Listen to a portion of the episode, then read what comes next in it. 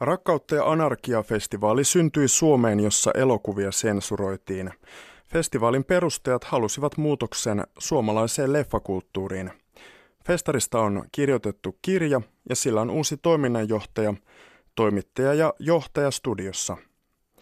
Hannu Alasaarela on yksi My Lind pianokilpailun finalisteista. Kuulemme hänen ajatuksiaan noin puolen aikaan. Toimittaja Mari Lukkari tapasi teatterin tekijöitä, joilla on suuria suunnitelmia. Kai teillä on jonkunlainen toive siitä, että mitä tämä esitys saa aikaan. Kuka haluaa vastata? No siis me halutaan, että tämä loisi hyvän valtion. Selvä se. hyvä, hyvä, hyvä.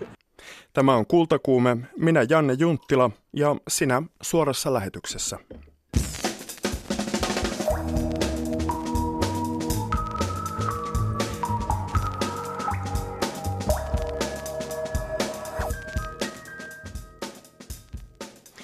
Onnea Nukketeatteri Sampo, 40 vuotta toimintaa. Puhelimessa tiedottajatuottaja Anna Martikainen. Tervehdys. Tervehdys.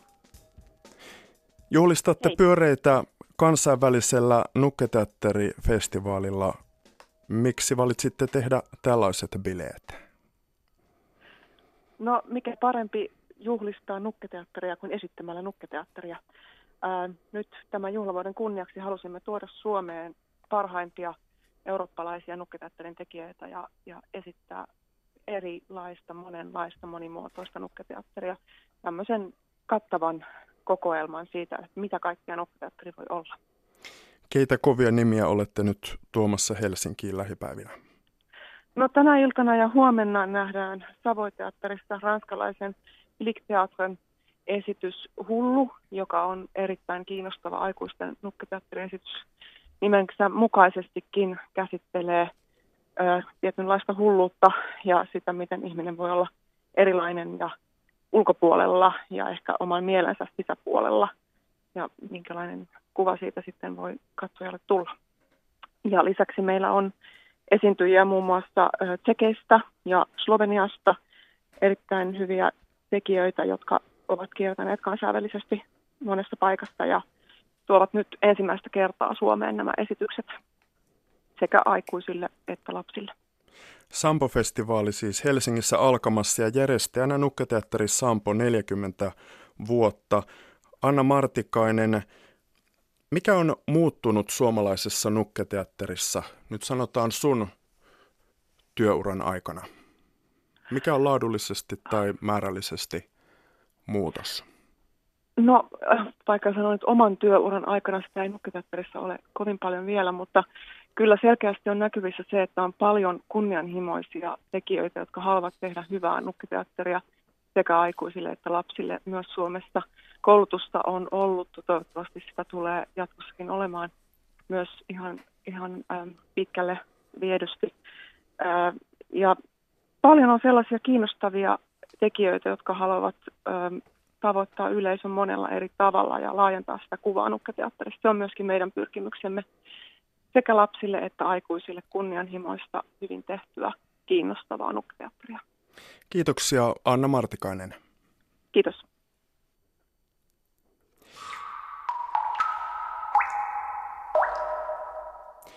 Ja nyt täällä studiossa Kultakuumeen vieraina ovat Rakkautta ja Anarkia-festivaalin uusi toiminnanjohtaja Anna Möttölä. Terve. Terve. Sekä festivaalista kirjan kirjoittanut toimittaja Lauri Lehtinen. Terve. Päivätyö Suomen Kuvalehdessä tuottajana. Kalle Kinnunen on toinen kirjoittaja tässä 30 vuotta Rakkautta ja anarkia kirjassa. Mutta sä oot lehdessä tuottajana. Lehdessä olen tuottajana. Se tieto pitää siis paikkansa. Tämä uusi kirja kuvaa tekijäsitaatein festivaalin vaiheita ja merkitystä. Ensimmäinen Rakkautta ja anarkia järjestettiin vuonna 1988. 30. festivaali alkaa pari 14. päivä. Niin, pari viikon kuluttua.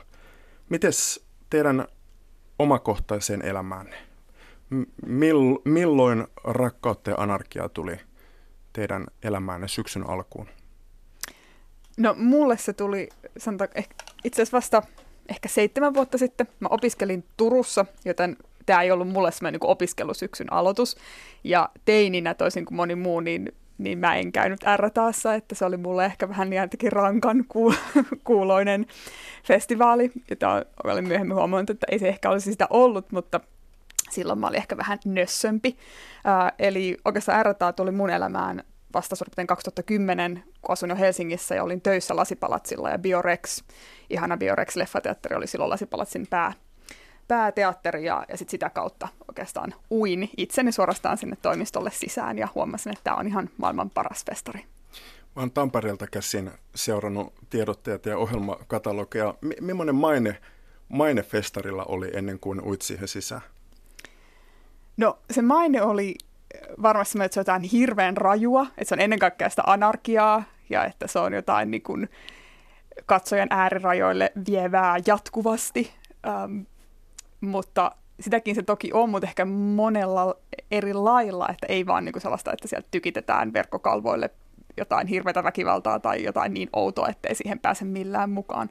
Mutta kyllä se ainakin niin kuin mun lukioaikana mun elinpiirissä se maine olisi aika hyvin niin kuin raju, mutta itse asiassa mä oon myöhemmin huomannut, että se ei ehkä koskaan ole ollut niin kuin täysin perusteltu se maine, että siellä on se puoli, mutta myös aina on ollut hirveästi muutakin. Lauri Lehtinen on tosiaan toinen tämän muistelo, sitaatti, dialogikirjan kirjoitteesta Kalle Kinnunen, toinen, niin kuin hän tuossa sanoikin. Ö, Laurin historiafestivaalin kanssa vähän pidempi teini-iästä jo alkanut?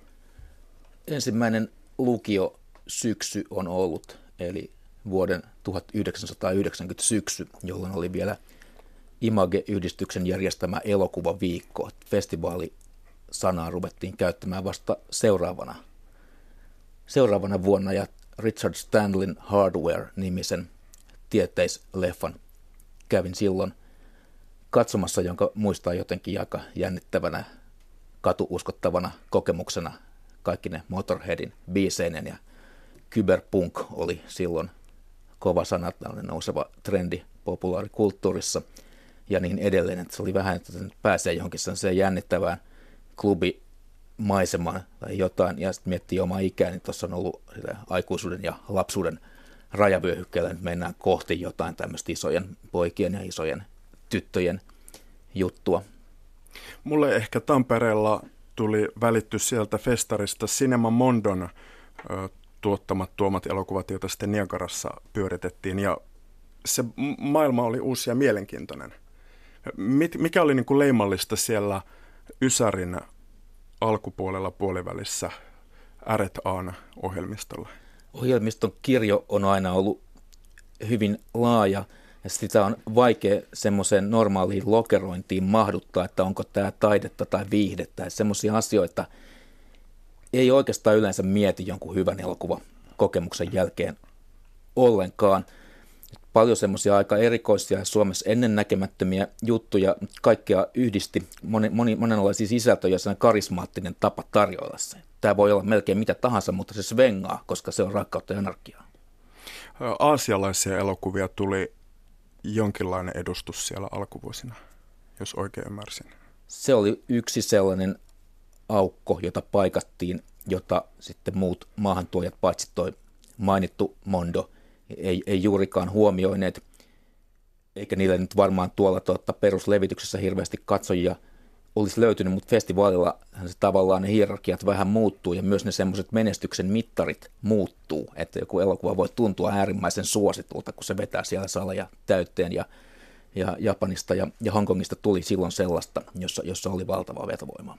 Mm. Palataan hetkeksi vielä teidän siihen katsojapositioon, jos sitä muistatte. Mm. Miten te valitsitte elokuvia?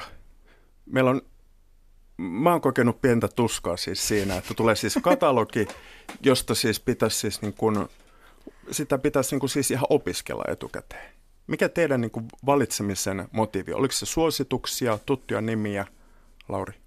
Peruskriteeri, mikä monilla on ja muulla myös, on varmaan se, että tämä ei tule sitten varmaan, varmaan levitykseen muuten Suomeen, millaisia on aina, aina varmaan tänäkin vuonna paljon – mutta sitten sielläkin joukossa, jotka, joilla on jo levittäjä, on kuitenkin aina ollut joku tällainen Pulp Fiction, että kyllähän tämä nyt pitää, pitää nähdä, että tietää missä mennään. Se on, se on vain joku sellainen energia, joka joskus tulee jonkun kiinnostavan ohjaajan nimen tai muun tekijän kautta.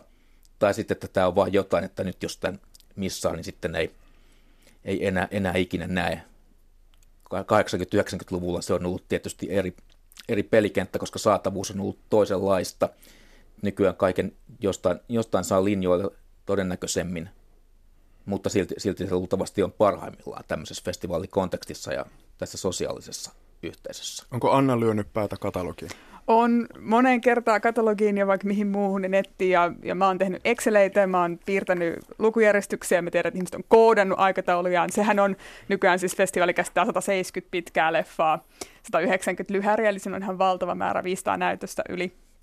Ja me yritetään helpottaa tätä, tätä tuskaa muun muassa sillä, että ohjelmisto jakautuu sarjoihin, joita, joita voi sitten, niin kuin, joiden kautta navigoida.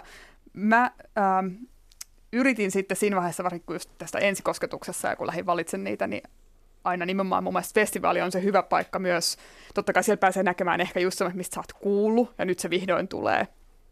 Mutta sitten ennen kaikkea ehkä se, että, että niin yrittää astua sen oman mukavuusalueen vähän sivuun tai jotenkin sieltä päästä pois, että muistan, että kerran mä menin se oli varmaan sit se, se oli semmoinen vuosi, että mä jotenkin olin ajatellut, että nyt mä yritän nähdä mahdollisimman monta leffaa, mikä on tietysti monella. Ja sitten sitä vaan mennään. Se on mun aina itse asiassa ihan tosi hyvä perä. Meet vaan, meet vaan sinne, minne ehit ja, ja niin pääset sisään. Menin Biorexiin katsomaan jotain todella häröä vampyyri splatter japanilaista, ja niin kuin varmasti mä ikinä muuten näkisin. Mä istuin siellä täydessä salissa, mulla olisi tunne, että kaikki muut ymmärtää, mitä tässä tapahtuu. Mä en ymmärtänyt niin kuitenkin siitä tahdista ja rytmistä mitään, mutta se oli ihan mielettömän mielettömän hieno kokemus. Että toki nykyään niin kun, sit mä yritän hakea niitä plus sellaista, että mitä mä oon paljon odottanut. Mm. Vieraana ovat Anna Möttölä, joka on Rakkautta Anarkia-festivaali uusi toiminnanjohtaja sekä festivaalista kirjan kirjoittanut toimittaja Lauri Lehtinen, toisena toimittajana Kalle Kinnunen. Mennään vähän sinne historiaan tällaisen aikalaisdokumentaation avulla. Seuraava ruotsiksi, joten korvat hörölle – Öm, tässä toimittaja Juhanni Larjanko kuvailee tunnelmia syyskuulta 1989, eli toista kertaa järjestettävällä festivaalilla. Korvat hörölle, tässä ainakin yönäytös ja leffatapahtuma keskellä Helsinkiä on jotain uutta. Sakta droppar folk in till den sena nattföreställningen av Direct Germans Imagining October – Det ska riktiga entusiaster till för att gå på bio klockan halv tolv på natten en måndagkväll. Men eh, det här är inte heller riktigt någon vanlig festival. Anarkia ja Rakkautta festivalen betonar istället det där lite galna, det där lite knäppa och urvalet av filmer är också lite sådär svåråtkomligt. Det är inte de mest självklara filmerna man visar det har blivit lite grann av en filmfestivalkänsla av det här. Och eh, tidningen Imag själva skriver i sina pressmeddelanden lite stolt att nu håller Helsingfors, Helsingfors på att få sin alldeles egna filmfestival.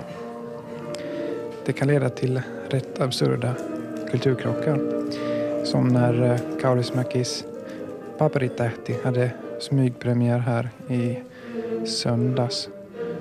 Och efter filmen så går man ut och ser precis samma bilder, samma människor, samma gator som i filmen.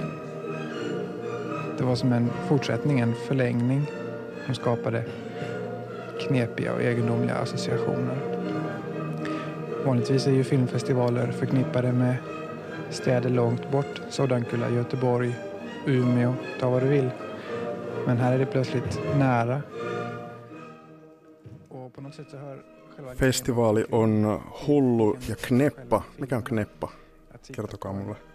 Leikkaa tyhjää. Ei, hullu se on. Ei, ei itsestäänselviä elokuvia ja toimittajan mukaan Imake itse kertoo, että nyt Helsinki on saanut elokuvaviikkonsa ja hän jatkaa kuvailemalla, kuinka Kaurismäen paperitähti nyt sekoittuu Helsingin katukuvaan ja yöhön. Festivaali onkin lähellä eikä jossain Sodankylän eksotiikassa. Miksi festivaali perustettiin? Minkälaiset sen, mikä sen, tai sanotaan niin päin, että mikä sen tilaus oli? se löyti, löysi heti yleisönsä? Siinä mennään jotenkin tähän 80-luvun lopun kaupunkikulttuurin kaipuuseen lisää kaupunkia Helsinkiin. Tietysti nämä ihmiset on olleet elokuviin aika intohimoisesti suhtautuneita, mutta se ei ole ensisijaisesti sellaista mitenkään niin kapeaa elokuva hulluutta, vaan aika paljon sellaista, että, että tuota, otetaan maailmalta vauhtia ja tuodaan jotain kansainvälisiä virikkeitä Suomeen, jossa niitä ei ikinä tarpeeksi tunnu olevan, eikä ainakaan silloin siltä tuntunut, että näistä tunnetuimmista 90-luvun järjestäjistä, niin heillä kaikilla oli vähän sellainen elämäntapa, että kierrettiin jatkuvasti maailmaa joko toimittajina, Finnaarin työntekijänä tai sitten akateemisissa piireissä ja muuten, että, että samoja elokuvia olisi varmaan voinut jonain videokasetteina kotona katsoa, mutta se ei ole ollenkaan niin kuin hommaa, ainakaan siitä silloista ideaa vastaavaa, vaan just se, että mennään johonkin kau- kaukaisiin suuriin kaupunkeihin ja sitten sieltä tuodaan niin kuin paitsi näitä elokuvan löytöjä myös semmoista tiettyä fiilistä. Nykyään kun Berliin ja New York on kaikkien suuresti rakastamia kohteita, niin oli hauska huomata, että ohjelmista löydettiin Pariisista johnin verta. Muistatko tällaista? No ainakin tällaisia frankofiilejä mm. on ollut homma alusta asti pyörittämässä, mm. joilla on ollut siellä tapana siellä monin, moninkertainen elokuvatarjonta, uutta ja vanhaa, joka, jota sitten niin kuin he, heijastunut festivaalilla ja Cinema Mondon maahantuonneessa ja niin edelleen. En osaa nyt puhua näiden ihmisten puolesta, että mm. millaista, mm. millaista siellä on ollut, mutta se on osa tätä kansainvälistä kuviota. Aika villiä ja siis Cannesin elokuvajuhlathan tuli tietysti myös varsin pian sitten osaksi tärkeäksi paikaksi, mistä, mistä niitä elokuvia hankittiin ja katsottiin ja missä niin kuin henkselit paukkuen mentiin sitten niin kuin hakemaan ja viemään ikään kuin myös RTAta sinne tietoisuuteen. Se, mikä on ha- hauskaa ja olennaista, on se, että suomalainen alemmuuden tunta puuttuu kokonaan, vaan jotenkin ollaan, ollaan ikään kuin jo elokuvan ytimessä ja melkeinpä moguleita, vaikka rahaa ei juuri ole. Lauri Lehtinen on toinen kirjan kirjoittajista. Hän on tavannut siis monia näitä tuota aikalaisia perustajia, erittäin aktiivisia ihmisiä edelleen Helsingin ja muussakin kulttuurielämässä. Summaa vähän sitä, minkälainen se tilanne oli, johon se elokuvakulttuurin mielessä tämä tuota, tilanne, johon se festivaali syntyi 80-luvun loppuun. Mikä siis alkoi muuttua, tai mikä muuttui tämän festivaalin toisaalta sitten Cinema Mondon työn myötä? Jonkinlaista sukupolven vaihdosta varmaan kaipasi se silloinen elokuvakulttuuri, jossa sinänsä kaikkea hyvää oli, mutta ehkä sellainen juttu, että, että elokuvan ei tarvitse olla semmoinen varmistettu vanha klassikko päästäkseen läpi ja saadakseen arvostusta, että toi elokuvakerho liike, joille nämä festivaalit on mun mielestä paljon velkaa tai ihan faktisesti on, niin se oli mennyt vähän sellaiseen, että kaiken pitää olla jo niin kuin kymmenen kertaa varmistettua ennen kuin se pääsee ohjelmistoon ja ja tuota, festivaaleissa se, se tavallaan se tie oli paljon suorempi. Joku puoli vuotta aikaisemmin, aikaisemmin Kannesissa ensimmäisen kerran nähty Spike Lee Do the Right Thing tulee suoraan, suoraan sisään ja niin edelleen. Vaikka festivaali on y- yhdistystoimintaa eikä kaupallista toimintaa, niin sit siellä ei myöskään ole sillä lailla ajateltu, että koska tämä on kaupallista ja populaaria, muuten se sen takia pitäisi rajata pois. Tämmöisiä monilla, monilla alueilla radio, radio kulttuurissa ja monessa media- ja muussa kuviossa niin tulleita asennemuutoksia tuli mun mielestä nimenomaan Rakkautta ja anarkia-festivaalin kautta. Tuo on mielenkiintoinen ajatus, jos ymmärsin oikein. Että tavallaan ne kerhot, elokuvakerhot oli vähän klubiutunut. Ja nyt se, että lähdetään kaupungille ja tehdään festivaali, niin se on kun siis klubeihin avattaisiin ovet myös. Siis tulee sekalaisempi sakki myös yleisöä. Jotenkin kyse on myös elämäntyylistä, jossa nautitaan kaikenlaisesta, mitä nimenomaan kaupunki, elämä ja maailmat löytyvät vaikutteet voit tarjota ja elokuva on osa, osa tätä hyvää elämää. Sillä on tietysti varmaan myös semmoista itseisarvoa, mutta se ei ole niin semmoista, että tässä oltaisiin ahtaasti sinefiilejä ja, ja elokuvan nörttejä, vaikka osa varmasti on ollut just sitä. Mitä ohjaajia tai elokuvia Rakkautta ja anarkia on nostanut Suomessa esiin ja tärkeäksi? Mitä tulee mieleen? Lista on hirveän pitkä ja kaikki niistä ei ole välttämättä enää ihmisten mielissä. Esimerkiksi Philip Ridlin Reflecting Skin, lapsuuden loppu, on sellainen, joka teattereihin tuli nimenomaan. Muistan elokuvakerhosta sen. Tuolla se oli noin, kokemus. Tuolla noin nousi. Japanilainen animaatio-ohjaaja Hayao Miyazaki olisi ehkä se, jos yksi pitäisi valita. Että häneltä on mun mielestä kaikki tullut Suomeen. Van, vanhatkin leffat nykyään aika vähän mitään vanhempaa tuodaan ensi iltaan, mutta Studio Ghibli on, on siinä poikkeus ja se pohja on kyllä festivaalilla luotu.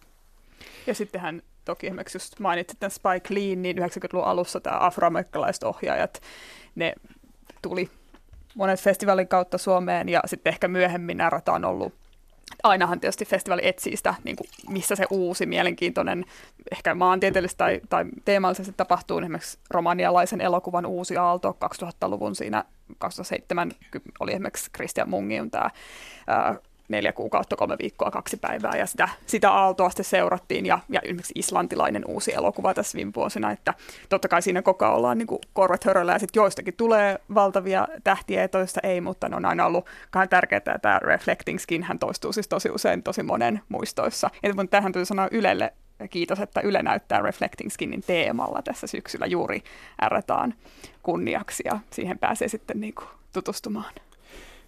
Totta, teema osallistuu festivaalin 30-vuotisjuhlaan esittämällä vuosien varrella nähtyjä elokuvia 13. päivä alkaen, ensi kuuta siis festivaalin aikana.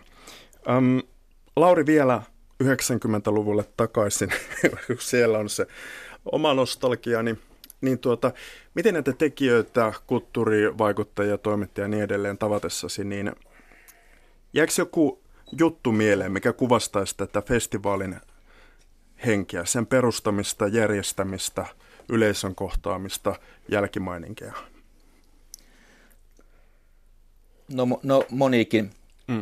pointteja tuli haastatteluissa ja myös omissa muistoissa siitä vaan sellaisesta hektisyydestä, että oltiin koukussa paitsi elokuvien katsomiseen, niin sitten myös siihen taustasäätämiseen, ne jotka organisaatiossa oli. Et Sepi alias Mika Seppälä, joka tuota, oli viitisen vuotta tässä johtoryhmässä, niin mu- muisteli sairastuneensa lihansyöjä bakteeriin, johon melkein kuoli ja heti päästyään sairaalasta tuli suoraan taksilla festivaalitoimistolle, koska sieltä ei vaan malttanut pysyä poissa, että tämä on tehty ihan henkensä kaupalla. Luen yhden sitaatin tästä kirja, kirjajättiläisestä, joka on onneksi aika harvalla rivivälillä kirjoitettu. Eija Niskanen muistelee – Koko 90-luvun ajan jotkut luulivat, että kaikissa R&A-elokuvissa tapetaan tai homoillaan, vaikka elokuvamme olivat hyvin monenlaisia. Niiden ei tarvinnut olla mestariteoksia, vaan sopivalla tavalla outoja. Ohjelmistossa piti aina olla semmoinen mitä vittua leffa, joka menee yli hilseen ja on silti hyvä. Vuonna 90 tällaisia olivat Pekan valitsemat Noir et Blanc, jossa on mustaa, valkoista ja homooria – ja Double Messier, miten lausutaankaan. Eräs katsoja tokaisi kesken jälkimmäisen elokuvan, että MV. Siitä tuli perinne. Sensuroin siis hiukan teidän kuulijakokemustanne, hyvät kuuntelijat. Kirjassa Anna... on leikkaamaton versio. niin juuri, sensuuri iski. Öm, Anna Möttölä, sä oot aloittamassa nyt uutena toiminnanjohtajana. Minkälaiseen pöytään istuit? Onko muutoksille sijaa vai onko tavallaan tämä traditio niin vankka, että sun pitääkin noudattaa sitä? No Ärtähän siitä ihan mielettömän ihana paikka olla töissä ja vetää, että se on jo niin kuin koko sen elinehto on se, että se koko ajan muuttuu. Ja siellä on sekä, meillä on 30 vuotta mukana ollut taiteellinen johtaja Pekka Lanerva ja sitten muuta porukkaa, joka jatkuvasti muuttuu ja, ja on erinäisiä vuosia mukana ja enemmän ja vähemmän aktiivisesti ja tietenkin festivaali aina muuttuu yleisönsä mukana, se mukana mitä elokuvassa tapahtuu, että varmasti niin kuin sekä sinne, että minkälainen se, se festivaalikokemus on yleisölle, siinä on aina, aina asioita, mitä voidaan tehdä ja kokeilla eri lailla. Mutta, Mutta toisaalta perinne tietenkin niin, velvoittaa. Velvoittaa. Millä tapaa Kyllä. se velvoittaa? No sillä tavalla, että ne elokuvien pitää olla sitä parasta ja sen pitää olla se, niin kuin se syksyn kohokohta niille yleisölle. Syksy on aika haastava. Nyt tuntuu, että Helsingissä ja muuallakin Suomessa on koko aika joku festivaali, Cinemaissia, Dogfestia, Espoon Sineetä. Onko festivaaleja liikaa? Jaksaako yleisö tulla teidän tapahtumaanne nyt syyskuussa, jolloin tuntuu kaikkialla tapahtuvana todella paljon? Syksy on se, se kiireisin aika, sehän on tosiaan lisääntynyt vielä viime vuosina.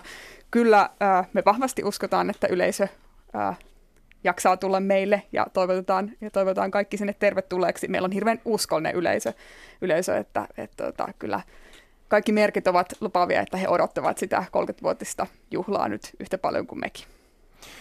Minkälaisia teemoja tänä vuonna on festivaalilla odotettavissa? No tänä vuonna ehkä nostaisin esiin, on aina näitä klassikkoteemoja, kuten just ranskalaista elokuvaa ja sitten aasialaisen elokuvan sarja, mutta tänä vuonna ehkä yksi kiinnostava on, on sellainen tuolta niin ihmisiä järjestelmässä ja, ja ihmisiä toisiaan vastaan käsittelevä teema, uh, kun hajotaan hallitse.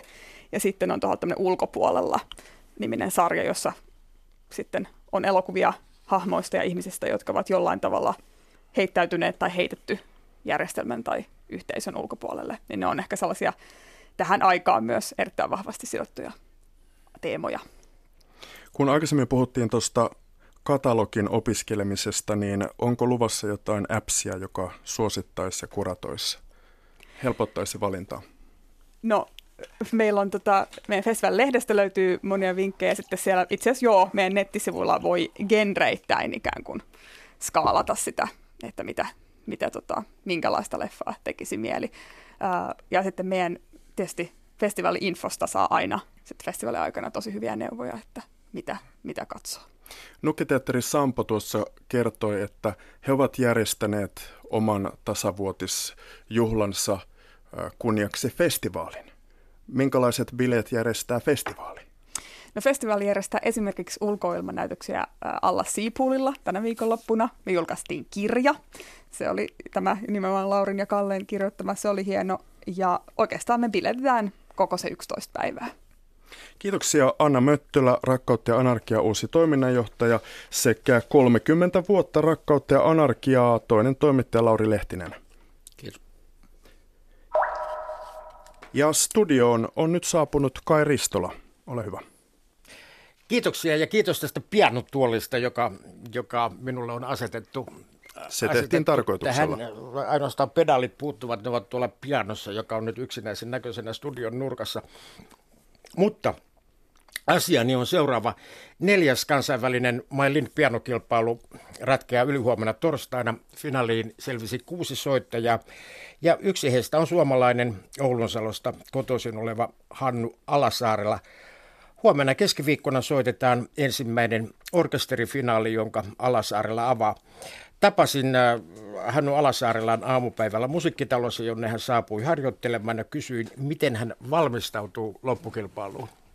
Yritän ottaa mahdollisimman rennosti ja sillä tavalla, että en tuota, ala paniikkiharjoittelemaan tässä nyt lopuksi, että se, siitä ei niin seuraa yleensä hyvää, että ennen konserttia harjoittelee liikaa. Että nyt pitää vaan niin etsiä hyvää itseluottamusta ja semmoista, niin kuin, että se musiikki tuntuu omalta ja sitten kädet on niin vetreässä kunnossa, niin sitten, sitten yleensä pitäisi niin kuin, asioiden mennä parhaimpaan. Millaisen lihaslämmittelyn ja sorminivelien vetreytyksen käyt läpi? No semmoinen pianopedagogi Niklas Pokin neuvo on tota, toteutunut tässä viime vuosina, että kannattaa ennen konserttia harjoitella hitaammin, hieman hitaammin mitä haluaisit soittaa, koska adrenaliini ja se sydämen sykkeen nousu siellä lavalla tavallaan niin kuin nostaa sitä kaikkia tempoja ja sellaista kiihkeyttä automaattisesti, niin että se ei nostaisi niitä niin kuin omien taitojensa ylä, yläpuolelle. Niin sen vuoksi sitä konserttia ennen on Hoksen hyväksi keinoksi harjoitella hitaasti ja sillä tavalla niin kuin rentoutuen, niin sitten se adrenaliini tekee tehtävänsä ja lopputulos on silloin parempi. Sehän on aivan sama kuin, kuin urheilijoiden kohdalla. No, no en ole kuullut, mutta hauska, jos se, jos se on myös heidän kohdalla. Pianisteilla on tosi pitkät ja solakat sormet. Kasvavatko ne mittaa soittamisen myötä? Tästä en tiedä yhtään tutkimustulosta. En osaa sanoa. Näin. Hannu Alasaarella on 23-vuotias ja opiskelee Sibelius Akatemiassa Tuija Hakkilan ja Ilmo Rannan johdolla, jotka tietysti ovat prepanneet häntä läpi kilpailun. Hannu Alasaarella on jo voittanut Leivi Madetoja-kilpailun, ollut finaalissa Sibelius Akatemian Helmi Vesa pianokilpailussa ja saanut tunnustuspalkinnon viime toukokuussa Tampereen pianokilpailussa. Joten kysyn häneltä, mitä merkitystä kilpailemisella on? Kilpailun merkitys muusikolle on tavallaan sellainen työhaastattelu merkitys, että kilpailu ei missään tapauksessa pitäisi olla, eikä se ainakaan mulla itselleni ole sellainen, niin kuin, sellainen tähtäyksen kohde, että siellä niin ikään kuin tapahtuu se muusikon työ, vaan se on, kilpailulla on välinearvo, että sitä kautta voi saada näkyvyyttä ja sitä kautta voi saada töitä muusikkona ja se on se. Että musiikkihan ei ole mikään kilpailuasia ja että, että voiko näitä nyt saada, jär, niin kuin, voiko esiintyjä laittaa järjestyksen ja onko se nyt kuitenkin aika arpa peli, että mistä tuomarit tykkää ja esimerkiksi minun tilalla niin saattaisi ihan hyvin olla joku toinen suomalainen ja nyt mä saan kuitenkin tosi paljon enemmän huomiota tai suhteettoman paljon enemmän huomiota kuin he. Että sellaisia asioita, jotka niin nyt on vaan vähän epäreiluja, mm. mutta toisaalta minkä teet. Kyllä työhaastattelussakin vaan yksi voittaa, vaikka olisi tosi paljon hyviä vaihtoehtoja. Lead pianokilpailu ratkeaa myöhään torstai-iltana. Tuoko äh, kilpailun finaaliin selviäminen äh, yhdessä viiden muun soittajan kanssa kaiken, mitä, mitä haluat, mitä halusit vai, vai kasvaako nälkä syödessä? kyllä tämä on jo tosi iso juttu ja enemmän, enemmän kuin olisin uskaltanut odottaa, niin kyllä tämä on nyt sellainen hetki, että nyt pitäisi niin päästä irti kaikista negatiivisista peloista ja nautiskella vaan. Oli jo tosi mukavaa soittaa tuota, upean Hel- Uusi Helsinki kvartetin kanssa ja nyt on vielä HK kanssa musiita soitava jäljellä, niin nyt otetaan kaikki irti. Niin, puhuit Ligetin etydien yhteydessä siitä, että silloin tuli semmoinen hetkellinen blackout, mutta otit riskin, kun soitit ne ja päätit soittaa ne, koska pidät niistä niin paljon. Selvitit tilanteen, kuka huomannut yhtään mitään. Nyt olet jo finaalissa ja edessä on Prokofjevin toinen konsertto. Enää ei tarvitse jännittää. Eli äh, voit lasketella menemään ja nauttia soitosta vai mitä? Juurikin näin. Hannu Alasaarella soittaa tosiaan Mailin finaalissa Sergei äh, Prokofjevin toisen pianokonserton opus 16. Saman konserton hän oli valinnut myös Tampereen pianokilpailun finaaliin ja kuvaili valintaansa seuraavasti.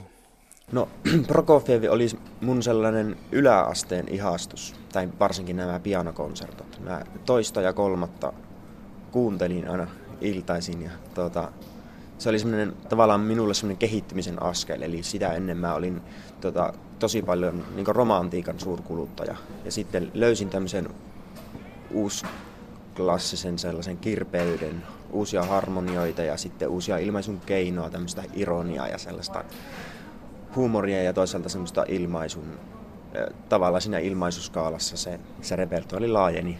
Niin se oli tuota, silloin jo haaveilin joskus soittavani jompaa kumpaa näistä konsertosta. Ylen asiantuntija pianopedagogi Niklas Pokki on kiittänyt pitkin kilpailua Hannu Alasaarelan soittua poikkeuksellisesta musiikillisesta älykkyydestä ja suuresta osaamisesta nykymusiikin parissa. Alasaarella on soitossaan herkkävaistoinen. Hän luo rikkumatonta tunnelmaa ja on vakuuttava myös virtuoosisessa tekstuurissa toteaa Niklas Pokki.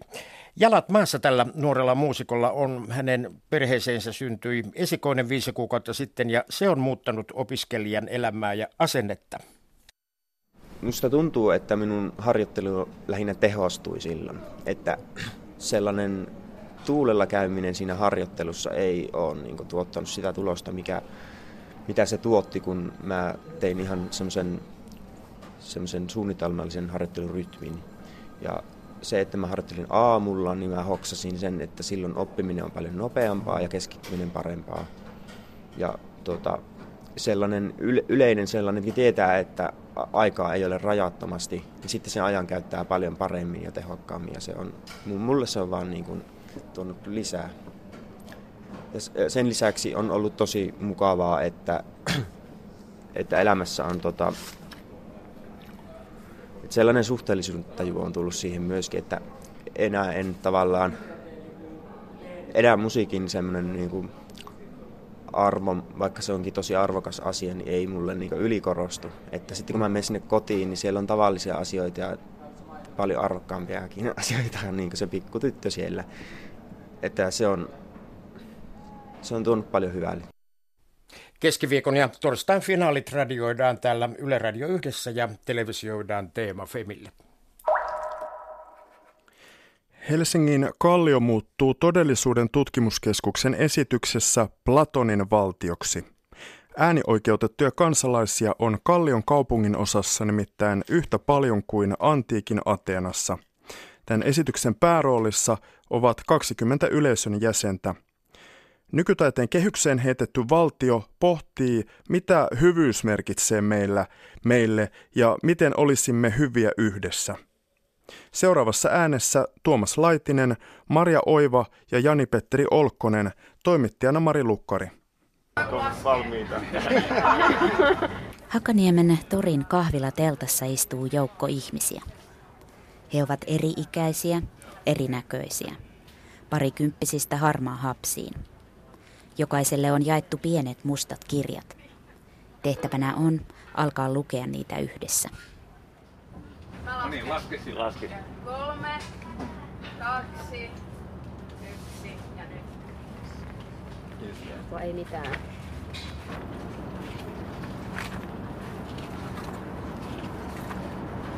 Sitten äkkiä jotain. Sivulle ilmestyy teksti.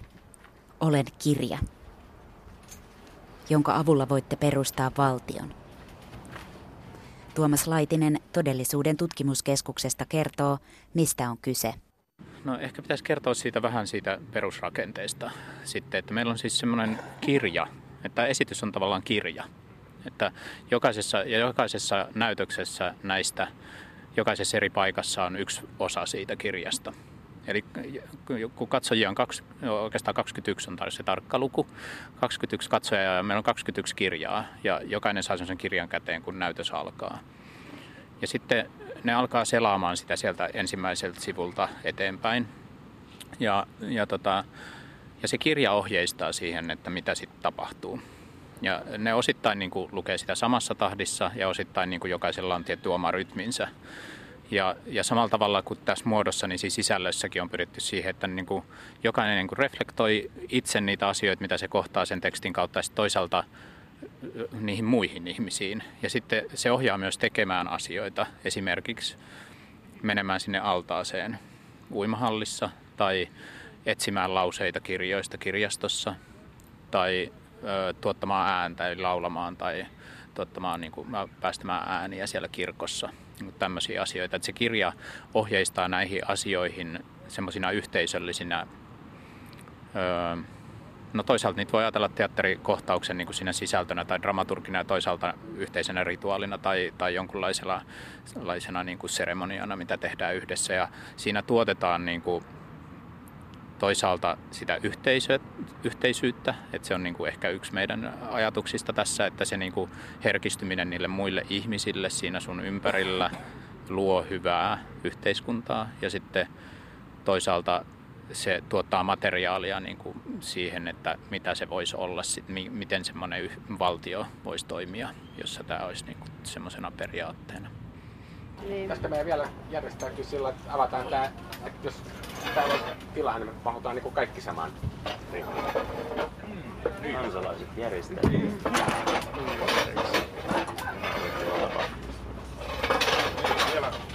Pidetäänkö te pöytiä tänne vai, vai miten? Eikö se riitä varmaan tässä? No niin. No niin. Karvi. Aa, sori. Niin. Niin, jospa tässä on areena sitten. yksi, yksi tässä keskellä, jota niin, niin, niin. kovistellaan. Yleisö, eli me, teemme omat päätöksemme ja nyt järjestämme pöydät yhdeksi suureksi ringiksi.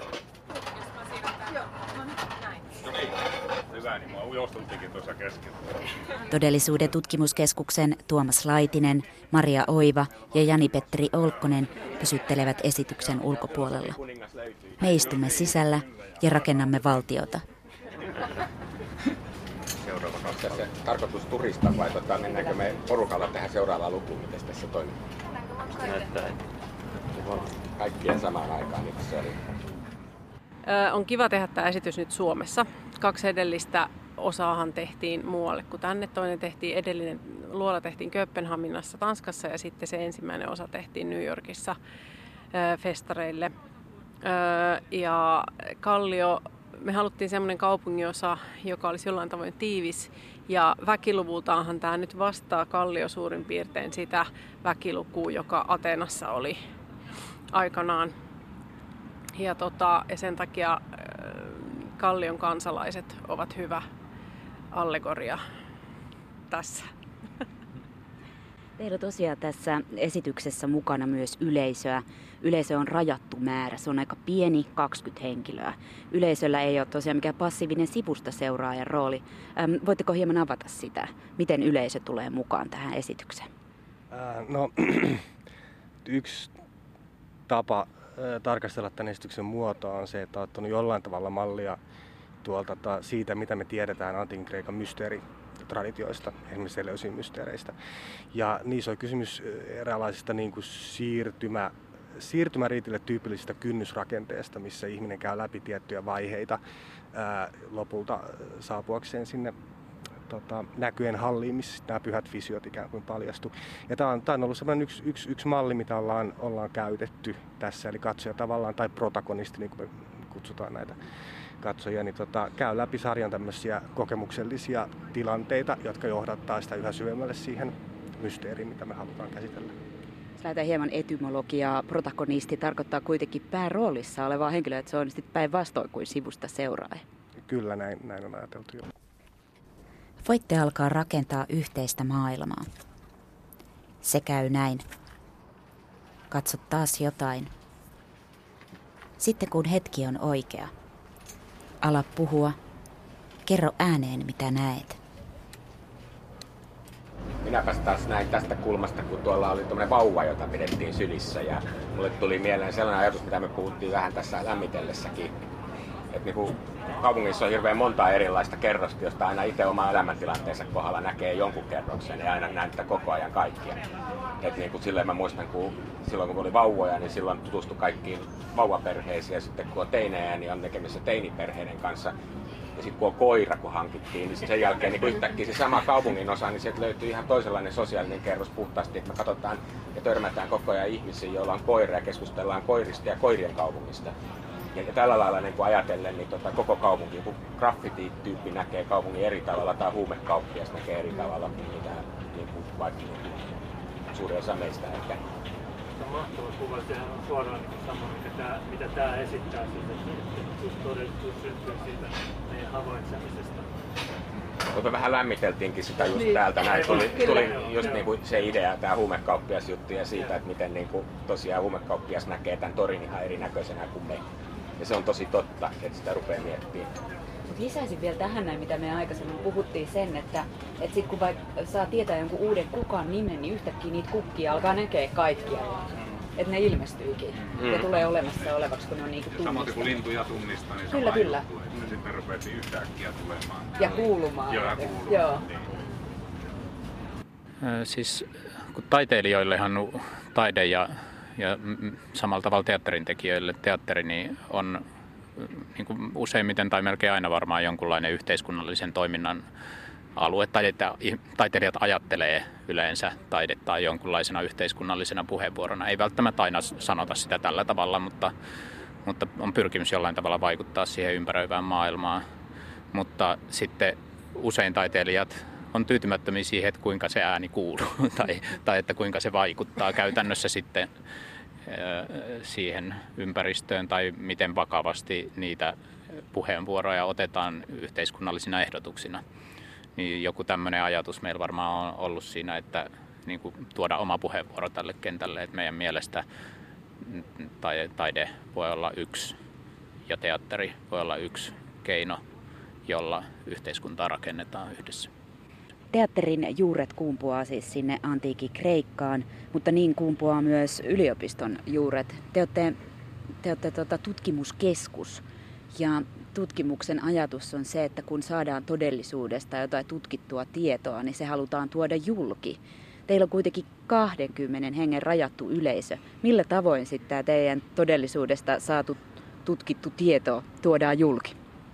No tota, tämän jälkeen seuraava asia, mikä tehdään, niin tulee olemaan semmoinen tota, aika laaja dokumentointi tota, kaikista sekä näistä aikaisemmista osista että tästä osasta. Ja sieltä varmasti paljon sekä kirjoituksia että kuvaa että videomateriaalia, että, että semmoinen on tässä seuraavaksi tota, työn alla. Teidät on kutsuttu luomaan hyvä valtio. Se alkaa näin. Etsi jälleen katseellasi jotain ja anna silmiesi levätä siinä. Näe siinä se, mikä on hyvää. Kerro siitä muille. Aloita jokainen lause. Hyvää on. Hyvä on, että Markuset on tullut takaisin. Ne oli välillä kateessa kokonaan. Hyvä on ihmisten hymy, joka kertoo jostain ymmärryksestä. Hyvä on se, että me saamme olla täällä torilla turvassa ja rauhassa ilman, että kukaan häiritsee tai tulee vahingoittamaan. Hyvä on, kun toinen ihminen kuuntelee toista.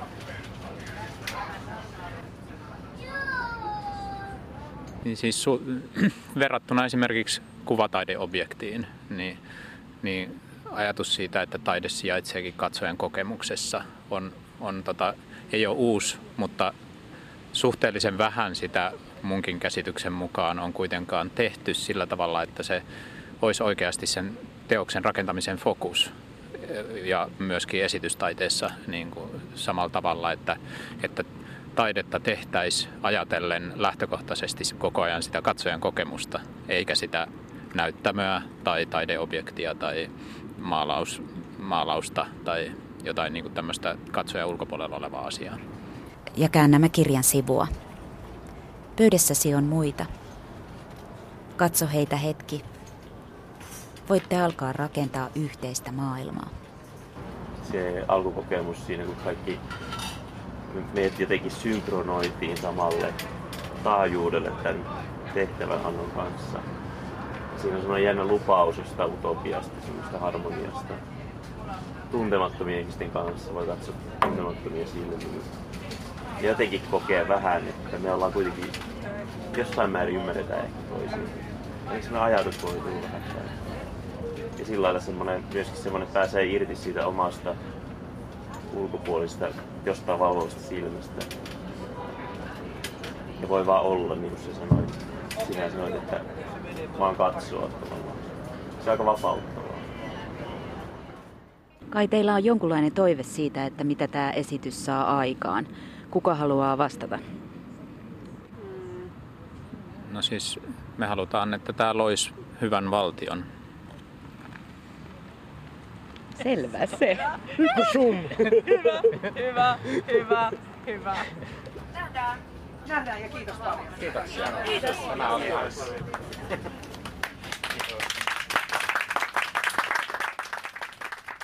Haastateltavina todellisuuden tutkimuskeskuksen tasa-arvoinen työryhmä Tuomas Laitinen, Maria Oiva ja Jani-Petteri Olkkonen.